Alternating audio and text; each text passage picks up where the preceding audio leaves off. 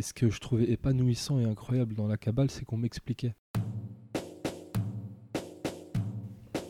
Bonjour à tous et bienvenue dans ce huitième épisode du podcast La Voix du Vrai, le premier podcast qui prend soin de ton âme. Je suis Mounir et aujourd'hui j'ai le plaisir de vous proposer une nouvelle interview de cheminant.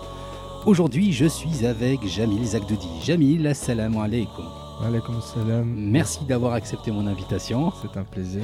Écoute Jamil, euh, je suis très content de t'avoir aujourd'hui et on va euh, faire une interview euh, qui sera à peu près similaire à celle que nous avons fait avec Mohamed euh, pour l'épisode précédent. Ça te va? Pas de souci. Eh ben on va commencer par la fiche d'embarquement. 3, 2, 1. Alors Jamil, ton nom? Euh, Jamil Zagdoudi, Ok, prénom, très bien. Ton âge? Euh, 26 ans, Ton lieu de naissance Bruxelles, Bruxelles. Ton diplôme Euh, licencié en maths, Licencié en mathématiques. Ta profession Jamil Euh, encore étudiant, Ta situation de famille marié Et depuis quand es-tu dans la Tarika depuis un peu plus de 7 ans. Un petit peu plus de 7 ans. Bien. Eh bien, écoute, merci euh, de toutes ces informations. Elles vont être très importantes pour, le, pour la suite de, de, de- de cet épisode. J'aimerais commencer par, euh, Jamil, ton, tes débuts à la Tarika. Euh, Est-ce que tu es euh, de base euh, de culture soufie? Pas du tout, mais pas du tout. Pas Même du tout. point de vue islamique, j'ai, on va dire, j'ai grandi dans une famille musulmane, Ouais. mais où la pratique n'était pas très très forte. D'accord. C'est-à-dire, euh, j'avais, je ne savais même pas ce que c'était que le tasawuf. Des musulmans du quotidien? Oui, voilà, des musulmans euh, quotidiens, comme, comme on en connaît au Maghreb. Comme on en a au Maghreb. Euh, comment est-ce que tu es arrivé au tasawuf, au, au soufisme? Oula, alors là, c'est une longue histoire. Disons que j'étais dans une école de commerce, une très bonne école de commerce à, Bruxelles. Pour ceux qui connaissent, c'était Solvay. Et euh, disons que l'ambiance n'était pas au beau fixe, donc c'était assez compliqué euh, tous les jours de, de- d'aller en cours, de suivre le rythme, de suivre, on va dire, la concurrence qui existait entre les élèves. Et petit à petit, petit à petit, j'ai commencé à m'intéresser aux religions. Donc euh, la première religion que j'ai étudiée, c'est celle qu'on on va dire euh, la première dans, dans l'ordre chronologique des religions abrahamiques, c'était euh, le judaïsme. Alors, étudié ou euh, documenté Ah non, non, étudier. Ok. Étudier, c'est-à-dire euh, j'ai même commencé à apprendre l'hébreu. On va dire au début c'était de la simple curiosité. Et petit à petit c'est devenu une passion. C'est-à-dire quand on, on étudie la pensée juive, la pensée traditionnelle juive, c'est quelque chose de très vaste. Et petit à petit c'est devenu une passion. Et donc euh, c'est devenu une passion euh, euh, énorme où je passais toutes mes journées à, ça. J'allais dans les bibliothèques universitaires, je prenais toutes les traductions. Toutes les journées, je regardais ce que les rabbins disaient, etc. Et dans le judaïsme, il y a une tradition qu'on appelle la tradition mystique du judaïsme, c'est la Kabbale. Et petit à petit, c'est par la Kabbale que j'ai commencé à découvrir qu'il y avait un- une tradition mystique, quelque chose qui, qui dépassait le raisonnement, qui dépassait, euh, on va dire, le raisonnement intuitif. Et petit à petit, c'est comme ça que, que, que je me suis dirigé vers l'étude de la Kabbale. Et dans la Kabbale, il y a une phrase très connue qui dit que toute la Torah, toute la Torah se trouve concentrée dans la première lettre de la Torah. Et que tout le secret de la première lettre de la Torah, qui est la lettre Ba de Bereshit, se trouve dans le point. Et le secret, c'est le point. Et je me disais, mais et je voyais des rabbins qui disaient cette phrase-là, qui en étaient étonnés, qui, qui s'interrogeaient sur cela. Et puis un jour, je suis tombé sur un texte, c'était sur Internet, je m'en souviens encore, c'était en mois de janvier. Je suis tombé sur un texte qui lui parlait de, de, Ali. Et contrairement au rabbin, Seyna Ali disait Je suis le point. C'est-à-dire la seule différence entre l'islam, on va dire la tradition mystique de l'islam, et la tradition euh, mystique du judaïsme, c'est que dans l'islam, il y avait quelqu'un qui te disait Je suis le point. Alors que les juifs s'arrêtaient juste à. Le secret se trouve dans le mot Bereshit, qui signifie au commencement, et c'est tout. Dans la lettre B du point, le, point de la lettre B, c'est ça le secret de la Torah. Alors que dans l'islam, on te dit Je suis le point. Et ça, ça m'a intrigué. Et c'est comme ça que j'ai basculé vers le soufisme. C'est-à-dire, je suis parti du judaïsme pour revenir à l'islam. Est-ce que tu es passé par euh, la case christianisme? En fait, la, la chrétienté, euh, quand j'ai pris les textes, c'était les évangiles. Je suis pas allé plus loin. J'ai lu aussi euh, les textes de saint Thomas d'A- d'Aquin. C'était plaisant, c'était beau, mais disons qu'il n'y avait pas cette fibre. Dans le, ju- dans le christianisme, on t'explique pas. Ce que moi je cherchais, c'était et ce que je trouvais épanouissant et incroyable dans la Kabbale, c'est qu'on m'expliquait. Dans la Kabbale, on t'explique pourquoi est-ce qu'on se lave trois fois les mains. Alors on va t'expliquer ça avec des astres, on va t'expliquer ça avec euh, des, des systèmes lunaires, etc. Des choses très de la cosmogonie, etc. Des choses très très très très complexes. Et il y a un goût derrière cela. Alors tu comprends pourquoi dans le judaïsme, on va passer euh, trois fois autour de son bras euh, un fil. Pourquoi est-ce qu'on va porter quatre fils au coin de, de ses vêtements, etc. Et dans l'islam, je retrouvais pas ça. On va dire dans l'islam exotérique. Bien sûr.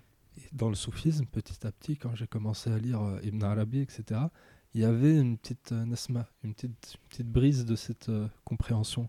Et c'est ça qui m'a dirigé vers le soufisme. Enfin, je pouvais trouver dans l'islam ce que je cherchais ailleurs. Et ça, je m'en souviens, c'était une joie incroyable. Et d'ailleurs, dans le judaïsme et dans la Kabbale, on parle aussi de cette notion de lumière Ouais, que ouais. nous allons traiter un petit peu plus tard. Bah, dans- même si tu prends le livre du Zohar, c'est-à-dire toute la Kabbale, elle se trouve dans le livre du Zohar. Le Zohar, dès la première, et je m'en souviens, je me mettais dans ma chambre, et ça c'est incroyable, je me mettais dans ma chambre, je prenais le Zohar, je cherchais une traduction euh, faite au 19e siècle, elle devait vraiment être euh, complètement nulle, mais je la prenais, je fermais les yeux, et je lisais que dans, au tout début du Zohar, on te dit que Dieu a fait une première brisure, que la première brisure c'était la lumière, et que cette lumière-là s'est propagée dans le néant, des, des- on va dire des choses de ce genre-là. Et subhanallah, c'est après, avec, on va en parler, c'est après avec le cheminement dans la tariqa, quand je suis revenu à ces textes-là, avec euh, les compréhensions qu'on peut acquérir dans la tariqa, que en fait euh, j'ai tout compris. Ce qui veut dire que quand je revenais au texte du Zohar maintenant, je comprends. Ce que, ce que je trouvais incroyable et incompréhensible avant, maintenant c'est limite, euh, me pardonne pour euh, l'égocentrisme, mais c'est limite un, un livre d'enfant. Et c'est là le, le plus grand plaisir qui puisse exister. euh, Et quel a été ton chercheur. passage, ou en tout cas comment s'est articulé Mhm. ton passage de, de cette curiosité sur le soufisme, sur le tasawuf, euh, à la connaissance de la tariqa karkaria? Alors, c'était en 2012. Ouais, j'étais encore en école de commerce en 2012. Et euh, j'ai commencé à. Je me suis dit, ben, je vais trouver une tariqa. Et en général, quand on cherche une tariqa, on cherche sur Internet. Hmm. Et je suis tombé euh, sur euh, une tariqa très connue au Maroc. C'est tout simplement la. Je vais dire son nom, c'est la tariqa Boutchichia. La base. Et en fait, mon prof de philosophie à l'école, au lycée, je débattais, c'était un Marocain, je débattais toujours avec lui sur le tasawuf. Et tellement euh, on parlait, tellement on discutait ensemble sur ce sujet-là, il y a eu un lien entre lui et moi. Il m'a invité à la Haqiqa de Safi. Il m'a dit, tu verras, il y a des soufis. Je suis allé à la Haqiqa de Safi et j'ai rencontré des Boutchichi. Les Boutchichi, on a commencé à, discuter. Et ils m'ont dit, euh, si tu veux, la semaine prochaine, il y a le fils de notre c'était Sidi Jamel, et son fils Sidi Mounir, ils vont venir à Bruxelles. C'était en mai, non, c'était en, mars 2013. Et, euh, si tu veux, tu peux venir et, les rencontrer. Donc je me suis rendu là-bas. Entre-temps, ça faisait plusieurs mois que je voyais les vidéos sur YouTube d'une tariqa où on s'habillait en multicolore, etc. C'était la tariqa Karkaria. Et je j'accordais pas d'importance, je voyais des hadras, etc. Mais je me suis dit, je vais quand même aller voir les Boutchichi. Je suis allé voir les Boutchichi. C'était très, très intéressant. J'ai beaucoup aimé. C'était une belle ambiance, beaucoup de dhikr, etc. Mais il n'y avait pas. Il n'y avait pas cette fibre de, de mystique pure, de, de, de, de marifa pure, je ne la retrouvais pas. Alors, pardon de te couper, mais je- c'est pas la première fois que tu emploies ce mot-là. Je veux que ce soit clair pour tout le monde. Qu'est-ce que tu appelles la mystique? Tu as parlé, as parlé de, as utilisé ce mot pour la mystique juive. Maintenant, tu reviens sur ce mot-là, et je pense que ce mot va revenir. Est-ce qu'on peut caler juste une définition de ce mot? Euh, Il y a certainement de meilleures définitions, mais celle que, j'entends par mystique, c'est tout ce qui est du, tout ce qui est transcendant, tout ce qui renvoie à, un concept au-delà de, la première perception. C'est-à-dire si par exemple on te parle de, comme je l'ai dit, de prosternation, le mystique lui va voir la prosternation non pas comme limité à un geste, mais comme quelque chose de, spirituel, de global qui a un sens profond. C'est ça que j'entends par mystique. D'accord, très bien, merci. Et pour, euh, je, je continue. euh, S'il te plaît, oui, pardon de t'avoir coupé. ah, pas de souci, mais c'était, euh, c'était avec, comme j'ai dit, avec Sidi Hamza, Sidi, Sidi Jamel, le fils de Sidi Hamza, Sidi Mounir, que j'ai rencontré. J'ai beaucoup aimé la soirée. Mais ça faisait quelques temps que je voyais une vidéo de, sur les, les Hadra Karkaria, leur Moraqa, etc. Et je m'en souviens, je me suis dit, c'est quoi cette tariqa? Et je suis allé j'ai vu euh, Karkaria. C'était vraiment les débuts sur YouTube de la Karkaria. C'était en 2013. Donc le logo, il était mal écrit, etc. Et j'ai dû regarder le logo pour voir Karkaria. Et j'ai tapé karkaria.com. Et quand je tape karkaria.com, je tombe sur un site et je vois la photo de Sidi Cher. Et là, je m'en souviendrai jusqu'à la fin de ma vie de cette sensation, une sensation de vide. Genre, j'ai regardé le visage du Cher. Je me suis dit. J'avais même plus de mots. Bon, euh, tout s'est arrêté. Mais quand je te dis tout s'est arrêté, et j'ai eu un choc, c'est qu'en fait, quand j'avais 13 ans, c'était en 2007, quand j'avais 13 ans, euh, j'avais pris une subha et j'avais dit à ma mère aujourd'hui, je, je faisais pas ma prière, j'avais dit à ma mère aujourd'hui, je vais faire du dhikr et je vais dire à, Dieu de montrer le prophète. Donc j'ai passé toute la nuit à faire du dhikr, toute la nuit à faire du dhikr, toute la nuit, jusqu'à ce que je m'endorme. Et quand je m'endors, je vois dans un rêve que je suis en train de marcher, j'avais 13 ans, je vois dans un rêve, je suis en train de marcher vers la Mecque. Et je vois de la lumière verte sortir de la Mecque, de la Kaaba, une lumière verte immense. Et j'approche et je vois un homme, il est en face de la Kaaba, et il me tourne le dos et il commence à faire la veine, et il me dit, maintenant tu vas prier avec moi. Et je me retourne et je vois cet homme-là, et on fait la prière ensemble. Et je me lève et je suis heureux et je vais raconter mon rêve à toute ma famille. Ma mère, elle appelle ma tante, ma tante, elle appelle sa soeur. Toute la famille, ils en entendent parler. Et c'est alors que, que quand j'ai vu la photo, quand j'ai vu la photo de Sidi Cheikh, Mohamed Fazil Karkari, bah en fait c'était lui. Subhanallah. Incroyable. Et c'était en 2007. Et en fait, euh, le jour où j'ai fait ce rêve-là, c'est le jour où Sidi Cheikh est devenu Cheikh. Donc c'était l'Even, c'était l'appel du Cheikh euh, à ses disciples. Et donc quand j'ai vu la photo de Sidi Cheikh, je me suis dit c'est lui. Et j'ai, je t'ai dit, j'ai même pas attendu. J'ai pris mon passeport, j'avais pas de passeport, j'ai couru faire mon passeport, j'avais 19 ans. J'ai pris un billet pour le Maroc et j'ai menti à mes parents, qu'Allah me pardonne. Je leur ai dit ouais, je vais faire un tour avec des amis. Ils, ils m'ont jamais laissé voyager seul. Je suis parti au Maroc euh, et je suis allé voir Sidi Cher. Il y a, le premier Karkari à qui j'ai parlé, c'était à l'aéroport de Nador. Donc euh, j'ai pas hésité. Et- Euh, et alors, une fois que tu es arrivé à la Zawiya, à 19 ans, c'est ça? Ouais. Qu'est-ce qui s'est passé? Faut savoir que la Zawiya à l'époque, c'était pas vraiment une Zawiya, c'était un garage. Oui. Donc déjà, fallait avoir le cœur. euh, on rigolait, on rigole de ça entre les Fouqara, c'est que quand on rentre euh, dans le garage, faut vraiment avoir une sincérité envers euh, la connaissance divine que pour ne pas avoir peur. Parce que tu rentres dans un garage, c'est un lieu complètement noir. Il y a qu'une seule, une seule fenêtre. C'est un lieu noir avec une voiture, une Mercedes des années euh, 90. Il y a rien. Au fond, tu vois un petit, rideau vert et derrière, il y a, trois tapis par terre. Je suis rentré là, normal. Mon cœur battait parce qu'enfin, j'allais rencontrer le cher. Et au moment où je suis rentré, j'ai trouvé dans la pénombre un homme en plein milieu de la pièce qui tenait une canne. Il était habillé en noir. Et je me suis approché de lui et je, et je lui ai embrassé la main. Et c'était Sidi Cher. Alors, pourquoi lui avoir embrassé la main? Parce que j'avais appris chez les Bouchichi que c'est comme ça qu'on on va dire on s'approche des Shorfa, les descendants du prophète Sassam, par révérence et par amour pour le prophète Sassam. On embrasse la main des descendants du prophète. Ok, Donc euh, c'est ce que c'est ce que j'ai fait. C'est traditionnel au Maroc, c'est-à-dire euh, même au Maghreb, mes grands-parents c'est comme ça qu'ils se saluaient. D'accord. C'est pas quelque chose de, de nouveau. ça, On a plutôt perdu ça. Et je me souviens, il m'a dit euh, J'arrive, tu, tu vas t'asseoir et j'arrive. Comme je t'ai dit à l'époque, c'était différent. Cheikh lui-même est venu avec un, un plateau gâteau et du thé. Il me l'a déposé, il m'a dit Ça, c'est pour ta guérison. C'est du lait pour accueillir les, nouveaux fuqara. À cette époque-là, il y avait un fakir européen euh, tous les six mois ou une fois par an. Donc quand il venait, euh, on l'accueillait en grande pompe. Il y a des disciples qui venaient le voir. euh, ah, il y a un nouveau, un Belge, un Français qui est arrivé. C'était une petite fête. Et Sidi Cheikh, il s'est assis. Et il a commencé à me demander euh, mon nom, mon prénom, qui j'étais. Et euh, enfin, je n'oublierai jamais. C'est à ce moment-là que mon cœur il a fondu pour le cher. Et déjà à ce moment-là, il était à ton service. Ouais, ouais. Il est toujours au service des Fouqara. Et encore plus. J'ai beaucoup à raconter. Mais je pourrais raconter quelques anecdotes. Mais c'est incroyable. Maintenant, il maintenant, à cause du nombre, il s'est un peu éloigné. Mais avant, c'était c'était plus qu'un père. C'était plus qu'un père.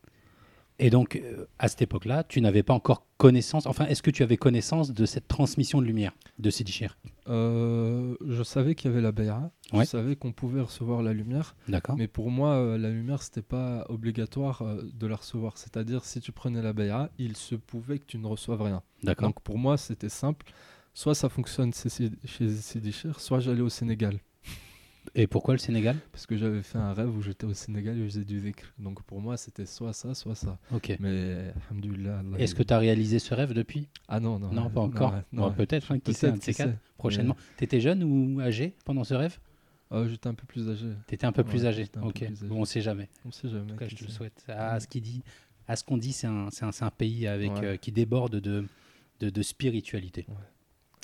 Euh, donc ensuite, le passage de la Bayra.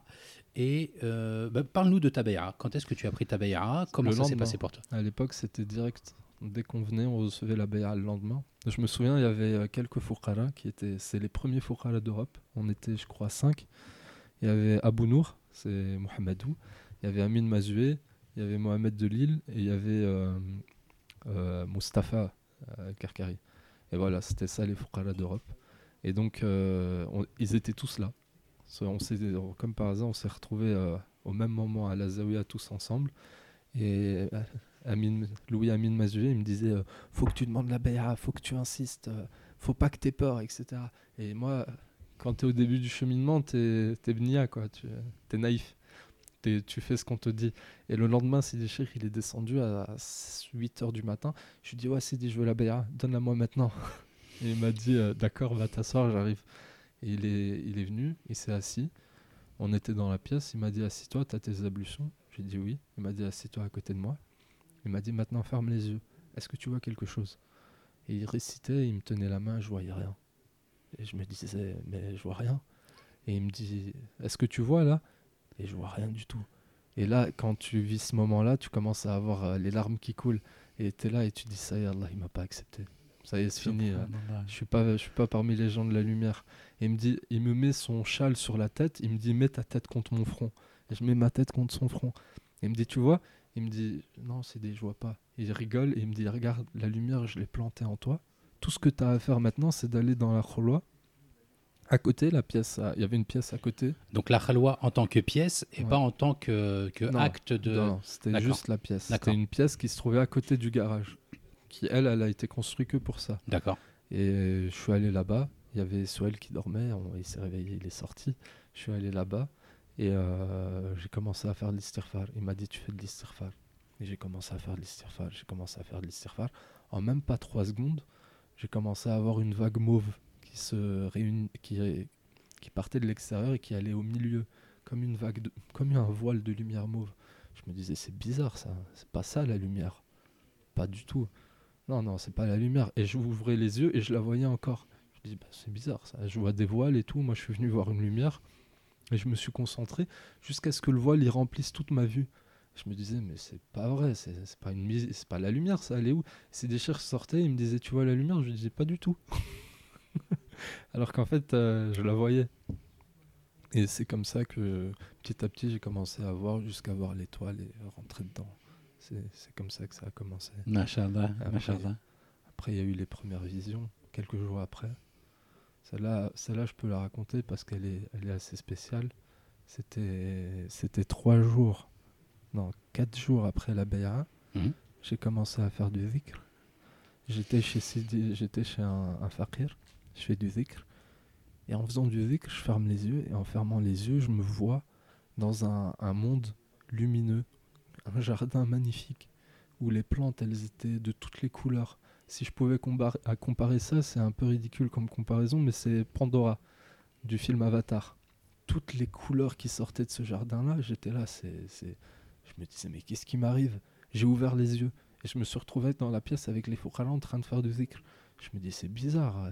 Et je ferme les yeux et je me retrouve encore sur, euh, sur cette, euh, ce jardin magnifique. Je me dis, mais c'est incroyable, qu'est-ce qui m'arrive? Et j'ouvre les yeux, je suis encore au milieu des fouqara. Et je ferme les yeux et je me retrouve encore euh, sur cette, euh, dans ce jardin magnifique. Et il s'y dégageait une paix incroyable. Alors, au milieu de ce jardin-là, j'ai vu des hommes marchaient en file indienne, en, queue, quoi. Euh, ils marchaient l'un derrière les autres, comme s'ils flottaient sur l'air.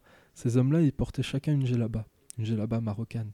Et ils avaient le, capuchon de la djellaba marocaine qui est en pointe sur le visage, c'est-à-dire qui recouvrait leur tête.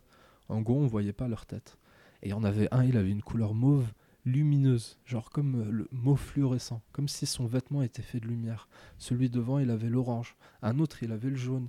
Un autre encore, il avait du, vert. Et ils marchaient les uns derrière les autres comme ça, flottant sur. euh, Je me suis dit, mais ils sont beaux. Et dans, euh, dans ma vision, je me suis à l'état d'éveil. hein, J'étais réveillé, je faisais du dhikr.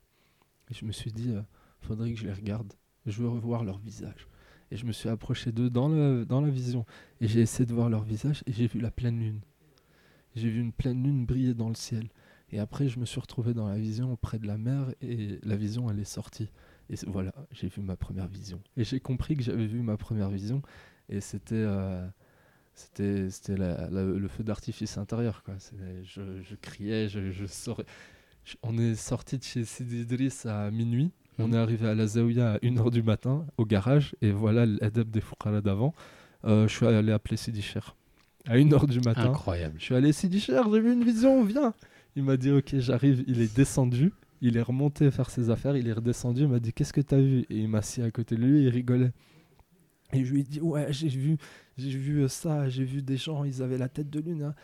Il m'a dit je vais pas te t'expliquer ton euh, ta vision, je vais pas te, te- te- je vais juste te lire un hadith.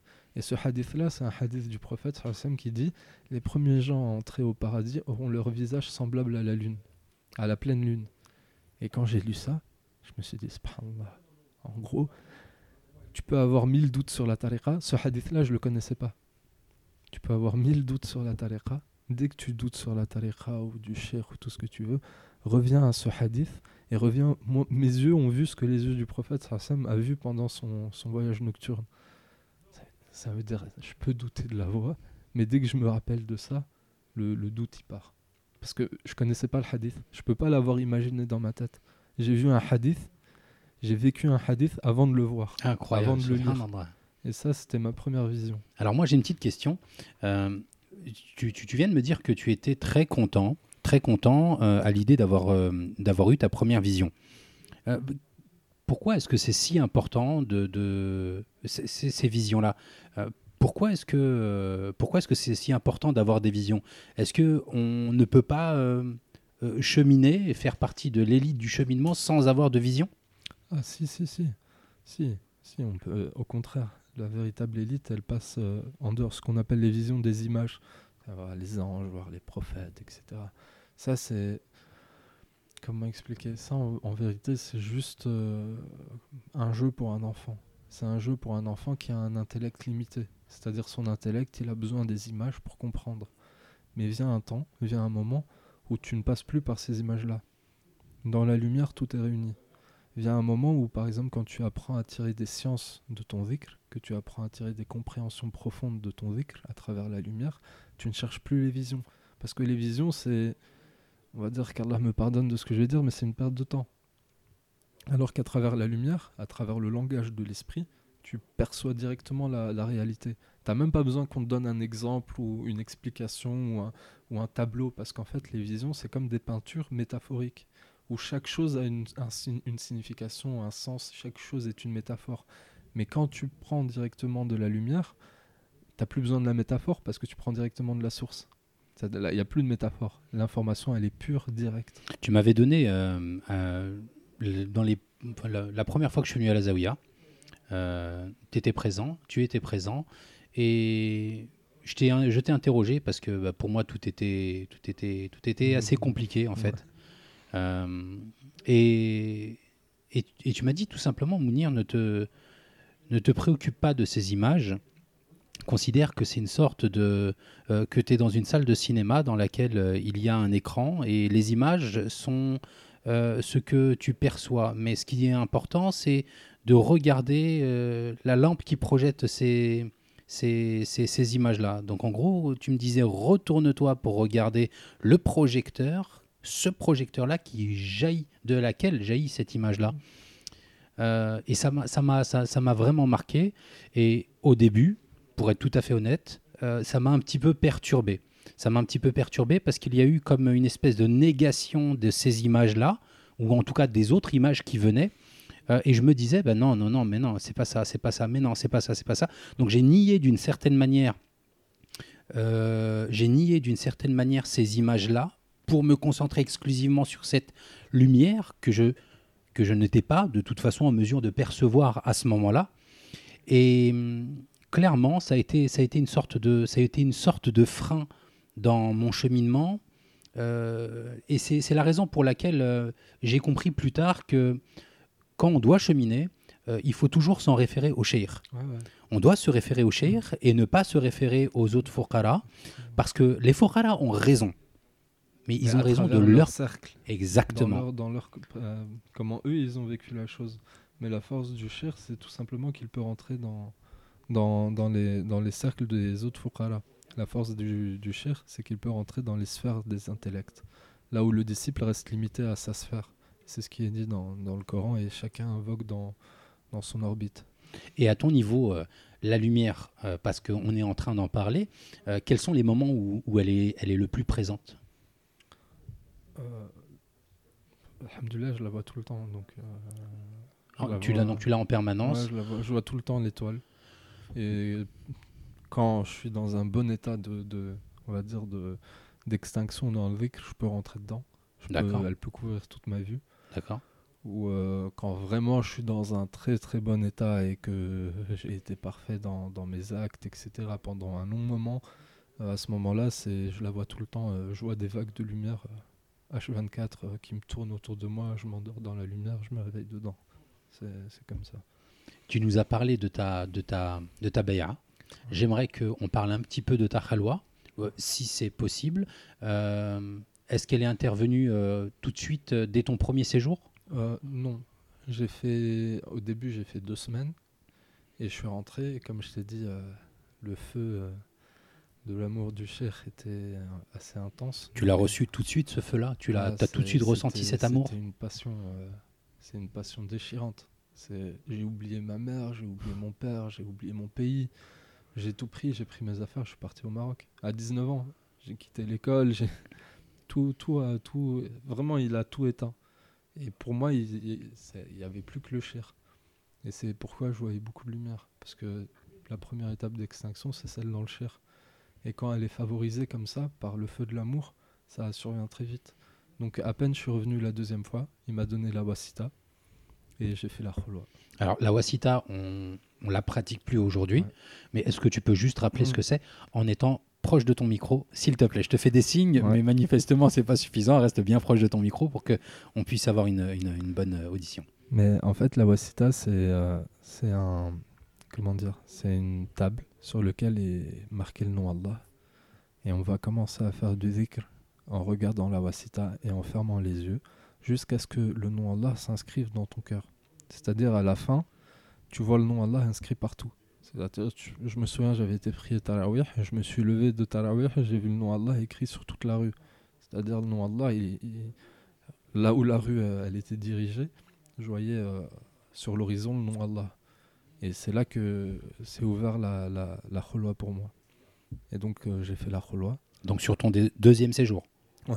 Ok. Après un mois après la Bay'a à peu près, D'accord. j'ai fait la khulwa. C'était en Ramadan 2013. Mm. C'était en juillet ou en août. Je, je, je suis rentré la fin de Ramadan, donc euh, à peu près les Qadr, Mm. 27, euh, 27 Ramadan, 27, 27e jour du Ramadan, et je suis sorti euh, le jour du Eid.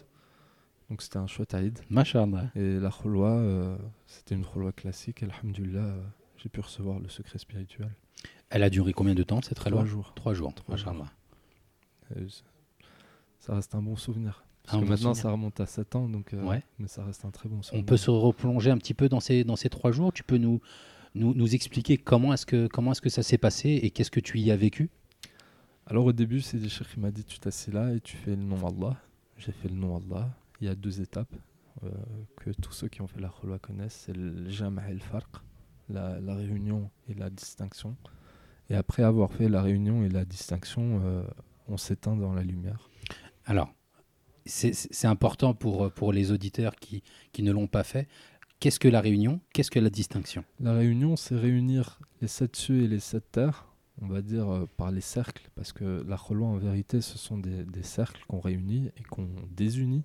Donc la première étape, c'est de réunir les, les sept cieux et les sept, sept terres, les sept cercles des sept cieux et les sept cercles des sept terres en un point. Et après, une fois qu'on a considéré le point, on, les, on, les, on fait la distinction, c'est-à-dire on sépare ce point en sept cieux et en sept terres. Ce mouvement-là de centrer tout en un point et de décentrer et de sortir tout d'un point, c'est ce qui enseigne le secret aux disciples. C'est ce mouvement-là qu'il voit en fait dans son zikr, c'est-à-dire les sept cieux se plier en un point et le point se développer en sept cieux. C'est à partir de ça qu'il comprend le, secret, que le secret s'inscrit dans son cœur. C'est ça vraiment le, secret. Euh, le premier secret qu'on appelle dans la tariqa, mais en fait c'est juste le secret du ha. Enfin le degré de compréhension du ha. Du ha du nom Allah. Et euh, l'étape suivante, comme j'ai dit, c'était l'extinction dans la lumière, c'est-à-dire euh, s'éteindre petit à petit dans la lumière jusqu'à sortir de, de la considération physique du monde. C'est-à-dire, moi, comment ça s'est passé c'est un laps de seconde, c'est vraiment une seconde, ça va pas durer dix ans, ou c'est une seconde, une seconde où c'est comme la lumière, elle, brûlait tout. Ça veut dire, il euh, y a tout qui, même ton corps il se crispe, ton souffle il s'arrête, pendant une seconde t'es plus là, et tu reviens à toi après. C'est ça le fana que, que, que beaucoup de frères vivent. D'accord. Donc, et ça, c'est arrivé au troisième jour Troisième jour. Troisième, au cours de la troisième nuit, ouais. Ok. Physiquement, comment est-ce que ça se passait? C'était pas trop compliqué? C'est... T'étais souple? Tous ceux base. qui ont fait la khulwa, ça, même plus, euh, on va dire, mentalement que spirituellement. Ouais. Mentalement, c'est comme si tu soulevais une montagne. Ouais. On te demande juste de t'asseoir, faire du zikr. Trois jours, ce qui est facile. Bon, c'est pas facile quand on n'a pas l'habitude, mais on va dire, euh, on peut se sacrifier trois jours. Bien sûr.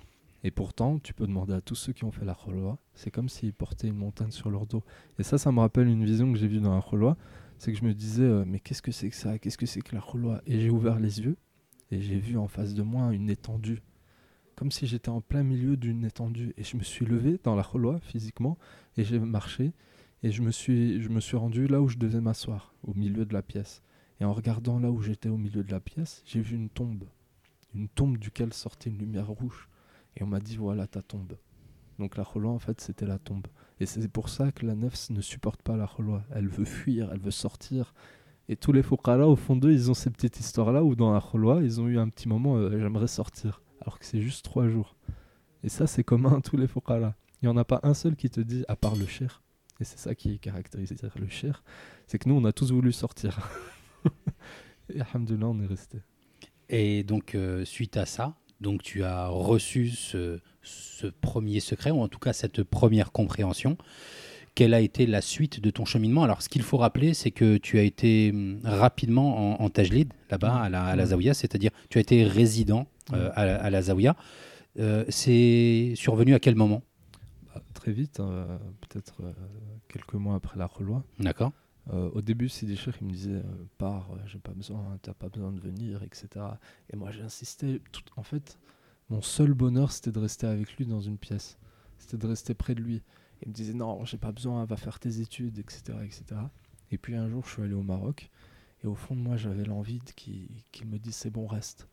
Et il m'a dit Jamil, euh, tu pars quand? Je lui ai dit je sais pas. Et devant tout le monde, il a dit ben, quand tu pars, c'est quand le il te le dira. Entre temps, euh, tu pars que avec l'autorisation, tu peux rester ici. Et ce jour-là, c'était c'était un jour de fête. Je suis sorti, je, je crois que j'avais acheté des chocolats et tout. c'était un jour de fête. Enfin, je pouvais rester à la Zawiya. Et je suis resté, je suis plus parti pendant 5 ans, 6 ans. Alors, entre le moment où tu pars, tu préviens tes parents que tu vas faire un tour au Maroc avec tes amis, tu retournes euh, en Belgique, tu repars au Maroc, tu vis cette expérience, cette raloi, tu retournes en Belgique, il y a un feu en toi qui te pousse à retourner, à vouloir retourner au Maroc. Comment ça s'est passé avec, euh, avec ta famille, justement, au moment où tu leur as dit j'y retourne, mais cette fois-ci c'est pour durer? Ah, je ne l'ai pas dit. D'accord. Ah, je l'ai pas dit. Je l'ai pas dit. Mon père, en fait, il m'a payé un billet en étant persuadé que si j'y retournais un long moment, j'allais me faire rejeter et j'allais être dégoûté. ça, c'est les plans des parents. C'est incroyable. Et ça a été l'effet contraire. Ouais. Et je m'en souviens encore, mon père, quand il m'a vu. Mais le problème, c'est ça c'est que quand on prend la BA, on est persuadé que tout le monde pense comme nous. Mm. Ça, On voit la lumière, on se dit sûr. que tu vas dire à quelqu'un dans la rue, je vois la lumière, il va te dire, euh, bah, viens, je la prends moi aussi. Alors qu'en fait, tu passes juste pour un, mais un timbré. Avec le recul, avec 7 C'est ans vrai, de hein. recul, tu te rends compte que pendant peut-être 3 ans, je passais pour un timbré. J'allais voir des amis en école de commerce, des non-musulmans. Je leur disais, je vois la lumière. Et j'étais. Ouais, un illuminé. Ouais, voilà. Ouais. Un raélien, c'est c'est exactement Ouais, le. Et on s'en rend pas compte. Mais ça, c'est ce qu'on appelle dans le soufisme jazba, c'est le, le ravissement. On est ravi. On est ravi à notre propre intellect. C'est comme l'amour. Quand on est amoureux, on n'a plus d'intellect, on fait des choses qui n'ont aucun sens. Mais la même chose quand il y a le feu de la passion divine en toi, tu fais des choses qui, sur le moment même, ça te paraît raisonnable, alors qu'il n'y a rien de plus déraisonnable. Tu, tu vas sortir dans la rue pieds nus en disant aux gens, je vois la lumière, euh, venez me suivre. Ça n'a ça, ça a aucun sens. Bien sûr. Maintenant, avec le recul, tu es incapable de le faire. Mhm. Mais à ce moment-là, tu avais le feu en toi. Et c'est pourquoi, au début du cheminement, faut, faut profiter de ce feu-là. Parce que c'est c'est comme si tu avais une Ferrari. À un moment ou l'autre, tu devras prendre la Renault Twingo. Mais au début, tu as une Ferrari. Et il faut en profiter de cette Ferrari-là. Et cette Twingo, elle arrive à partir de quand? Chacun son, son, son, chacun son, son, sa vitesse. Mais on dit que l'amour, il ne dure que trois ans. Mm. Et moi, dans mon cas, ça a été trois ans. Donc après trois ans, j'ai dû monter la Renault Twingo. Ok. C'est-à-dire la passion du cheikh, elle reste là, comme, Mm. comme une femme qui aime son mari ou, ou son premier amour. On garde la passion du cheikh, mais elle devient un peu plus raisonnable. C'est-à-dire on aime encore le cheikh plus que tout, plus que sa propre personne, mais on le fait avec raison. On fait plus des choses qui n'ont aucun sens ou euh, des, choses on va dire, euh, qui est déraisonnable. On le fait avec raison et euh, on, chemine. Maintenant, il y a une autre école, c'est ceux qui n'ont pas cet amour exponentiel pour le cher, pour la, pour la voix, pour la lumière. Eux, par contre, ils vont commencer à cheminer petit à petit. Ils vont cheminer petit à petit, ils vont prendre des bases que celui qui est parti comme une fusée n'a pas. Mais un jour ou l'autre, cette fusée, elle va perdre son, son kérosène et il va devoir prendre lui-même le même chemin que, que l'autre. Bien sûr, bien sûr, bien Mais sûr. lui, il doit tout réapprendre après trois ans, alors que l'autre, il a eu trois ans pour prendre des bases, etc. Donc en vérité, le sous-look, c'est-à-dire le cheminement sans, sans ravissement, est plus sécurisé, sécurisant et mieux pour le disciple. Il, est, il avancera plus loin. C'est pour ça que il dit le majdoub, celui qui a ravi à lui-même, il ne profite pas à son prochain, il ne profite pas à lui-même. C'est c'est toute là la, la clé, la différence entre le sous-look et la jazba. Il y, a, il y a quand même quelque chose d'assez paradoxal, c'est que la personne qui va avoir un cheminement progressif et qui va prendre le temps de s'installer, de, de- de créer des bases solides, hein, elle est quand même en train d'observer la personne qui est dans une phase de ravissement. Elle est jalouse. Elle est jalouse. Elle est jalouse. Elle est jalouse. C'est le grand, on va dire le grand, le grand ressentiment que peut vivre un disciple, c'est qu'en rentrant dans la voie d'Allah, il va goûter à la jalousie. Et la jalousie, ça fait partie des caractéristiques de la nefs. Donc il est obligé de passer par ça. Et peut-être jamais tu ne goûteras à la jalousie comme tu la goûteras dans la voie d'Allah. En en vérité, tu n'as jamais goûté à la jalousie. Tu peux pas jalouser quelqu'un parce qu'il a une belle voix. Ça peut arriver. Mais toi qui as fourni des efforts, qui as fait du zikr, qui a, qui a passé tes nuits en zikr, etc. Et tu vois, celui qui est à côté de toi, il ronfle trois nuits d'affilée, il voit plus de lumière, il voit les anges, etc. Incroyable. Et ça, la nefs, elle l'accepte pas. Et la nefs, elle te dit, pourquoi lui et pas moi? Et là, inconsciemment, le disciple, il réalise un verset du Coran, c'est Iblis. C'est lorsqu'Iblis, il dit, Ana min. Je suis meilleur que lui. Mais en véritable, c'est c'est une connaissance de la nefs. Parce qu'Iblis, il est dans le Coran, et donc pour connaître, pour connaître euh, sa nefs, faut connaître Iblis. Parce qu'en fait, le Coran, c'est la description de la nefs. Donc c'est- comme ça qu'on se, se connaît. C'est- absolument incroyable. Mais- Hein. Quand je dis tout le monde vit ça, c'est que les maqamat et les stations dans le cheminement, tout le monde les vit. On les vit tous de la même façon. Il y a un disciple, je m'en souviens, euh, tout le monde s'est moqué de lui parce qu'il a été voir le cheikh. Il est... Enfin, maintenant que je dis ça, il a été voir le cheikh et il a, dit euh, Sidi, je pense que je suis euh, tel, tel, euh, tel prophète. Il y a un autre, il a dit au euh, Je pense que je suis le Mahdi. Il y a encore un autre, il a dit Je suis la réincarnation de Sayyidina Isa. Tout ça s'est passé. Sidi Cheikh, quand il a vu ça, il a dit Subhanallah, vous voyez la nefs? La nefs, c'est un souffle divin. C'est quelque chose de divin. C'est quelque chose qui veut être au-dessus des choses, de tout le monde, qui veut régner, qui veut gouverner. C'est parce qu'elle a une origine divine. elle est principielle, elle est, elle est, c'est la trace du divin dans l'homme. C'est pour ça que l'homme veut être au-dessus des autres, il veut gouverner, il veut décider, etc. Et ces maqamats-là, prétendre être euh, le Mahdi, prétendre être la réincarnation d'un prophète, prétendre être l'héritier du cher, prétendre être le rapproché du cher, tout ça, le disciple doit passer par cela pour comprendre qu'en fait, il n'est pas ça. il doit être persuadé d'être euh, un prophète pour comprendre qu'il ne l'est pas. Il doit persuader d'être le meilleur pour comprendre qu'il ne l'est pas. Il doit être persuadé d'être euh, le, le, je ne sais pas, je ne sais pas quoi dire. Il doit être persuadé d'être euh, l'héritier du cher pour comprendre qu'il ne l'est pas. Et à la fin, quand il comprend qu'il n'est rien, alors il goûte vraiment à la sincérité. Quand vraiment il comprend qu'il n'est rien, qu'il n'a rien pour lui, rien avec lui, comme dit Cheikh Ahmed Lali wa j'ai rien avec moi, j'ai rien pour moi, alors il goûte vraiment à, la sincérité. Quand enfin il se rapproche d'Allah, en se prosternant devant Allah et en lui disant Ya Rabbi, j'ai rien. Même cet acte d'adoration, elle vaut rien.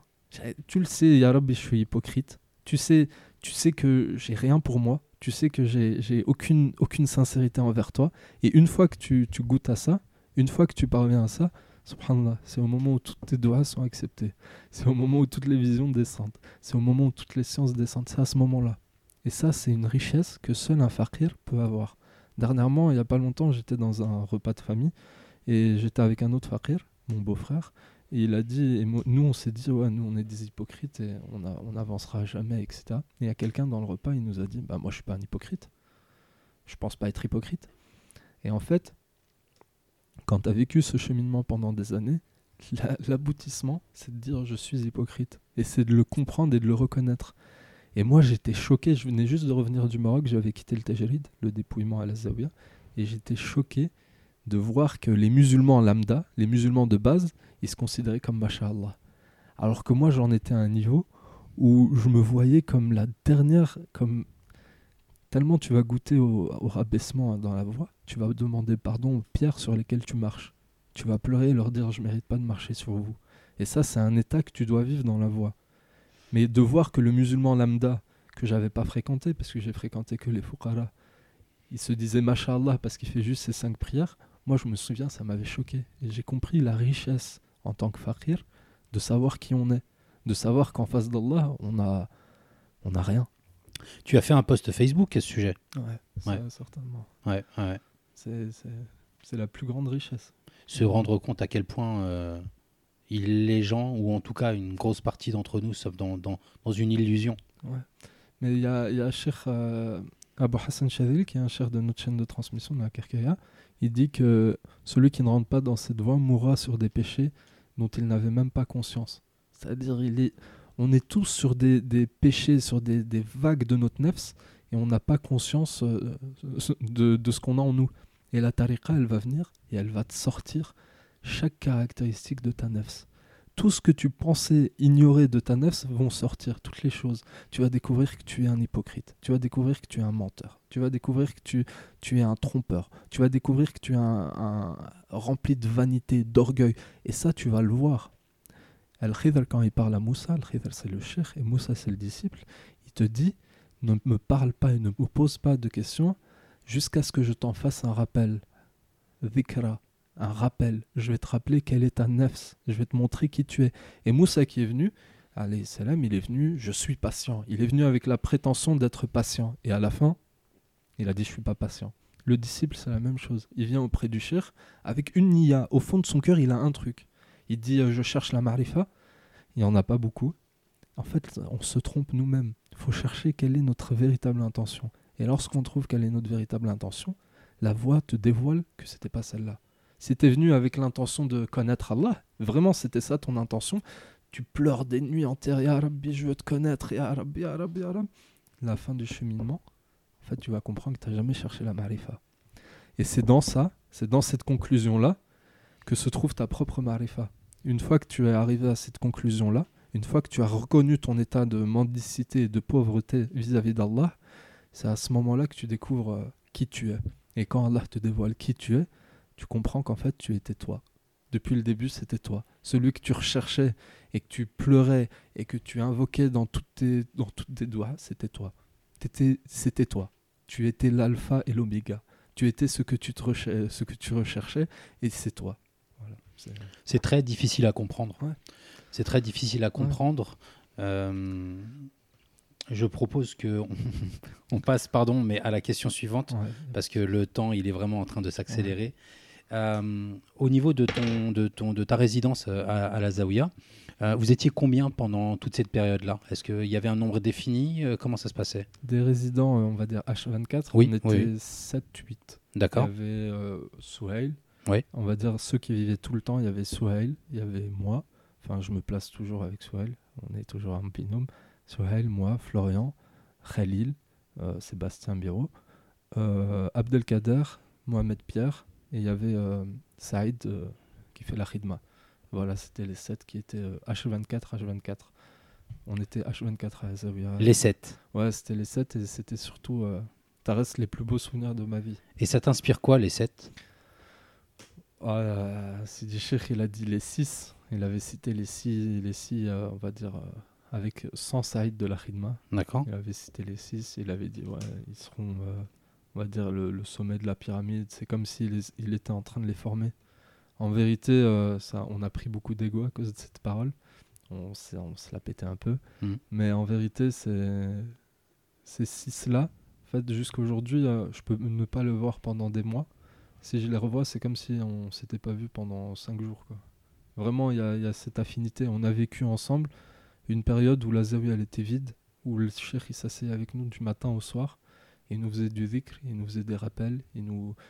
Sidi Cheikh il venait, il nous criait dessus parce qu'on s'est réveillé à 9h au lieu de 8h30. Il surveillait nos horaires de réveil. Est-ce qu'on faisait tous notre Coran Est-ce qu'on faisait tous notre dhikr C'était ça euh, l'ambiance à la zawiya avant. Et euh, donc la Zawiya, tu as connu toutes les évolutions de, de la Zawiya jusqu'à jusqu'à aujourd'hui.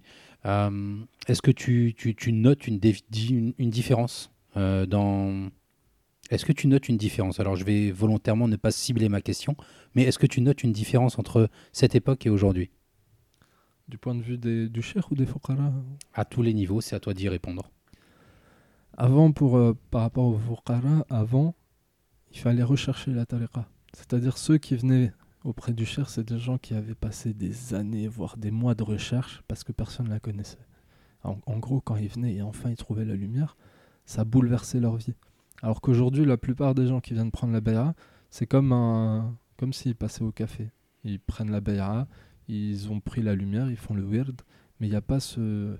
Il y en a qui l'ont qui l'ont encore. Alhamdoulilah, il y a toujours euh, des, diamants au milieu, au milieu des gens, mais la plupart, ils prennent ça euh, comme un fait. On a la lumière, c'est très bien. Alors qu'avant, ça bouleversait une vie. Et encore aujourd'hui, euh, il y en a quand même qui prennent. Et du point de vue du shir, euh, le shir était beaucoup plus présent. C'était davantage un père qu'un shir. On mangeait avec lui, il nous ramenait le petit déjeuner le matin, Euh, il nous servait le thé, et c'est lui qui passait le balai. C'est lui qui, qui nous réveillait le matin. Il venait, il se mettait près de la cholwa, il faisait l'even pour nous réveiller. Incroyable. C'était c'était vraiment un père. Et il s'occupait de nous. Par exemple, si, si à un moment tu, tu avais un petit, un petit peu de mal dans ton cheminement et tu commençais à bouder, il venait, il te disait Qu'est-ce que t'as? Mais raconte-moi, qu'est-ce que t'as? Jusqu'à ce que tu lui racontes et il te donne la solution à, à ton problème, etc. Vraiment comme des enfants hein, qui boudent avec leur père. C'était C'est incroyable.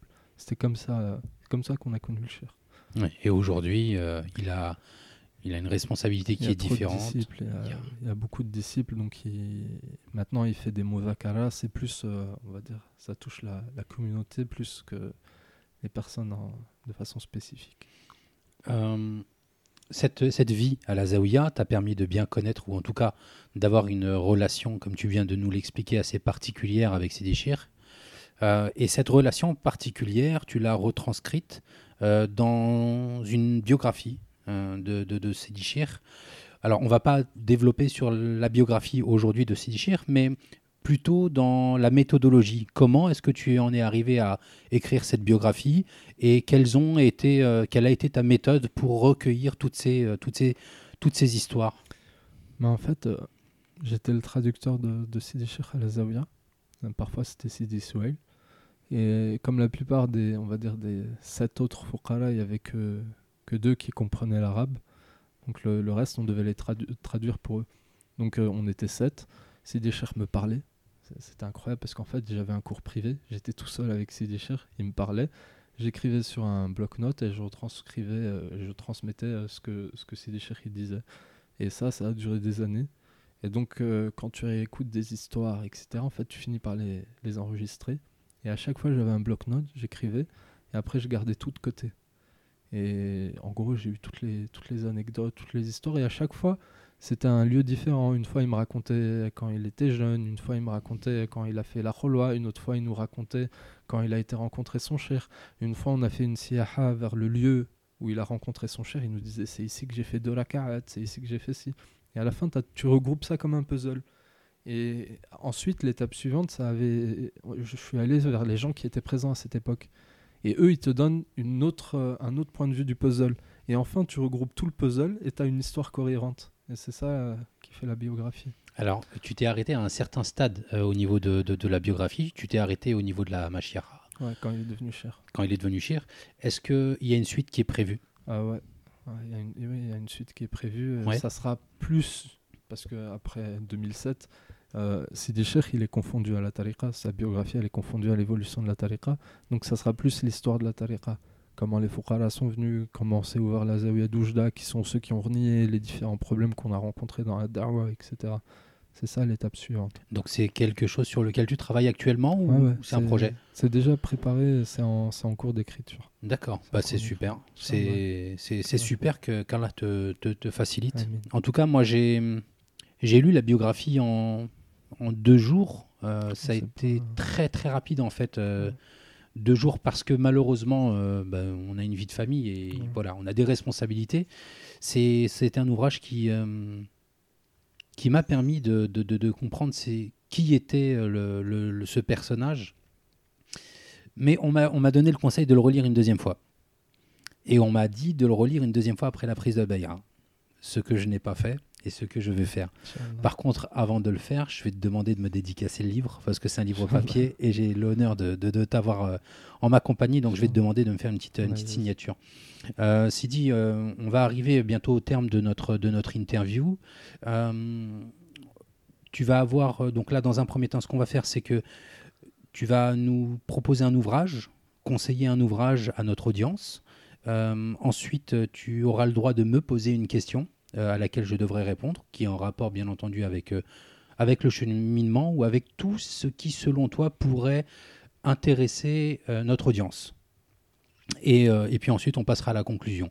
Donc, est-ce que tu aurais, s'il te plaît, un ouvrage à recommander à, notre audience? Un ouvrage sur le soufisme Ce que tu veux, ce qui va permettre à nos auditeurs de pouvoir avancer dans leur cheminement. Je dirais au tout début, il faut les, les, poèmes de Rumi. D'accord. Le, le Mesnevi, etc. C'est vraiment le, le, livre qui, que je conseille à, alors, tout cheminant. Alors, euh, je te, je te coupe un peu la parole. Ah, mais... dans, dans, la tariqa euh... Dans la tariqa, peut-être. Non, non, non, ah, non, non, pas du tout. Non, mais c'est très bien. Alors, euh, chers auditeurs, si vous avez des difficultés à, à, à, lire, et on le sait, vous êtes nombreux à avoir des difficultés à prendre un livre, euh, n'hésitez pas à écouter euh, les poèmes de, de, de Rumi. Euh, il y a des enregistrements qui sont, qui sont effectués régulièrement et qui sont disponibles sur le site euh, internet de la Tarika et sur, euh, sur sa chaîne YouTube.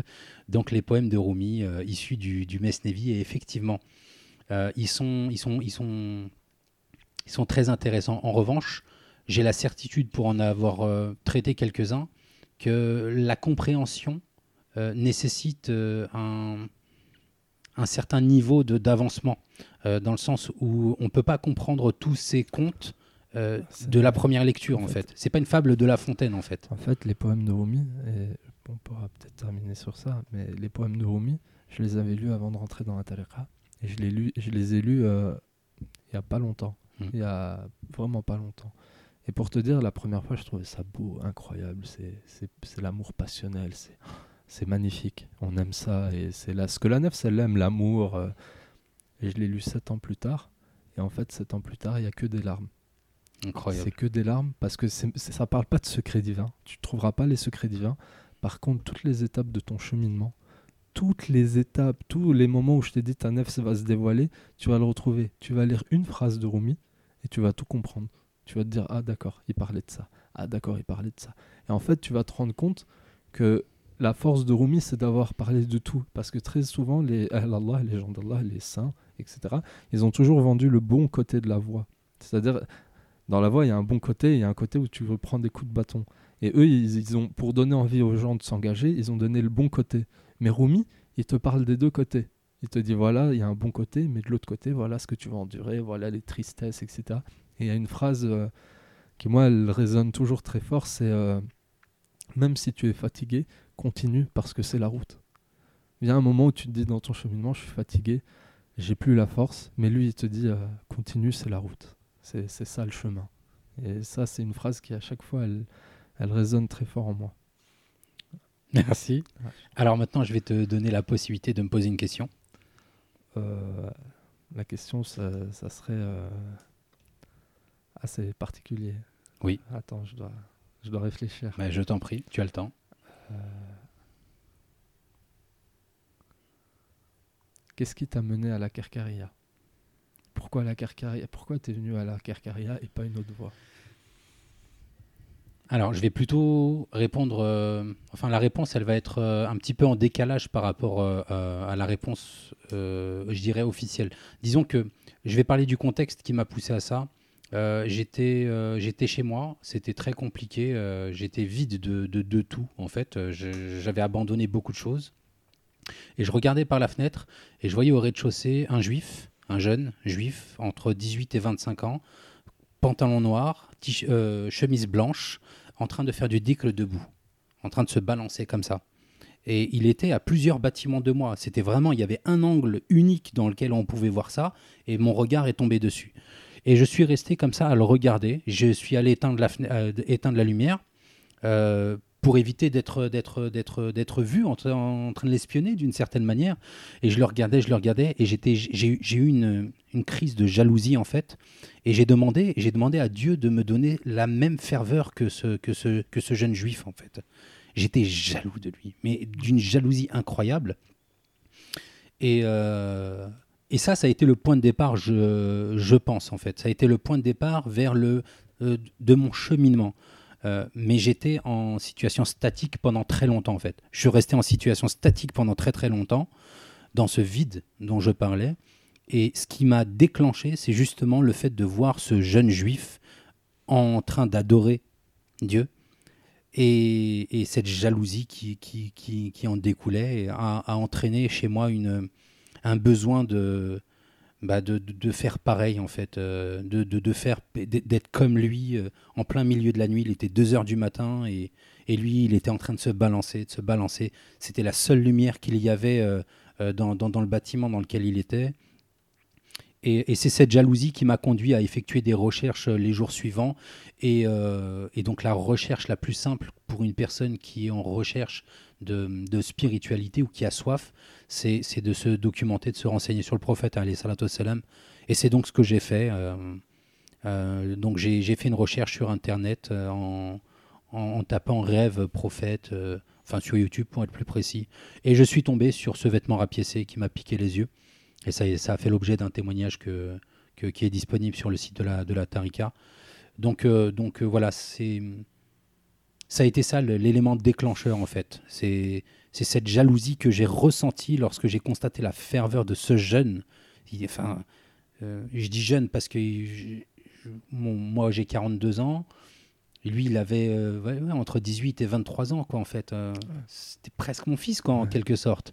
Et il y avait vraiment cette jalousie qui, est, qui, est, qui, qui était présente, que j'ai ressentie.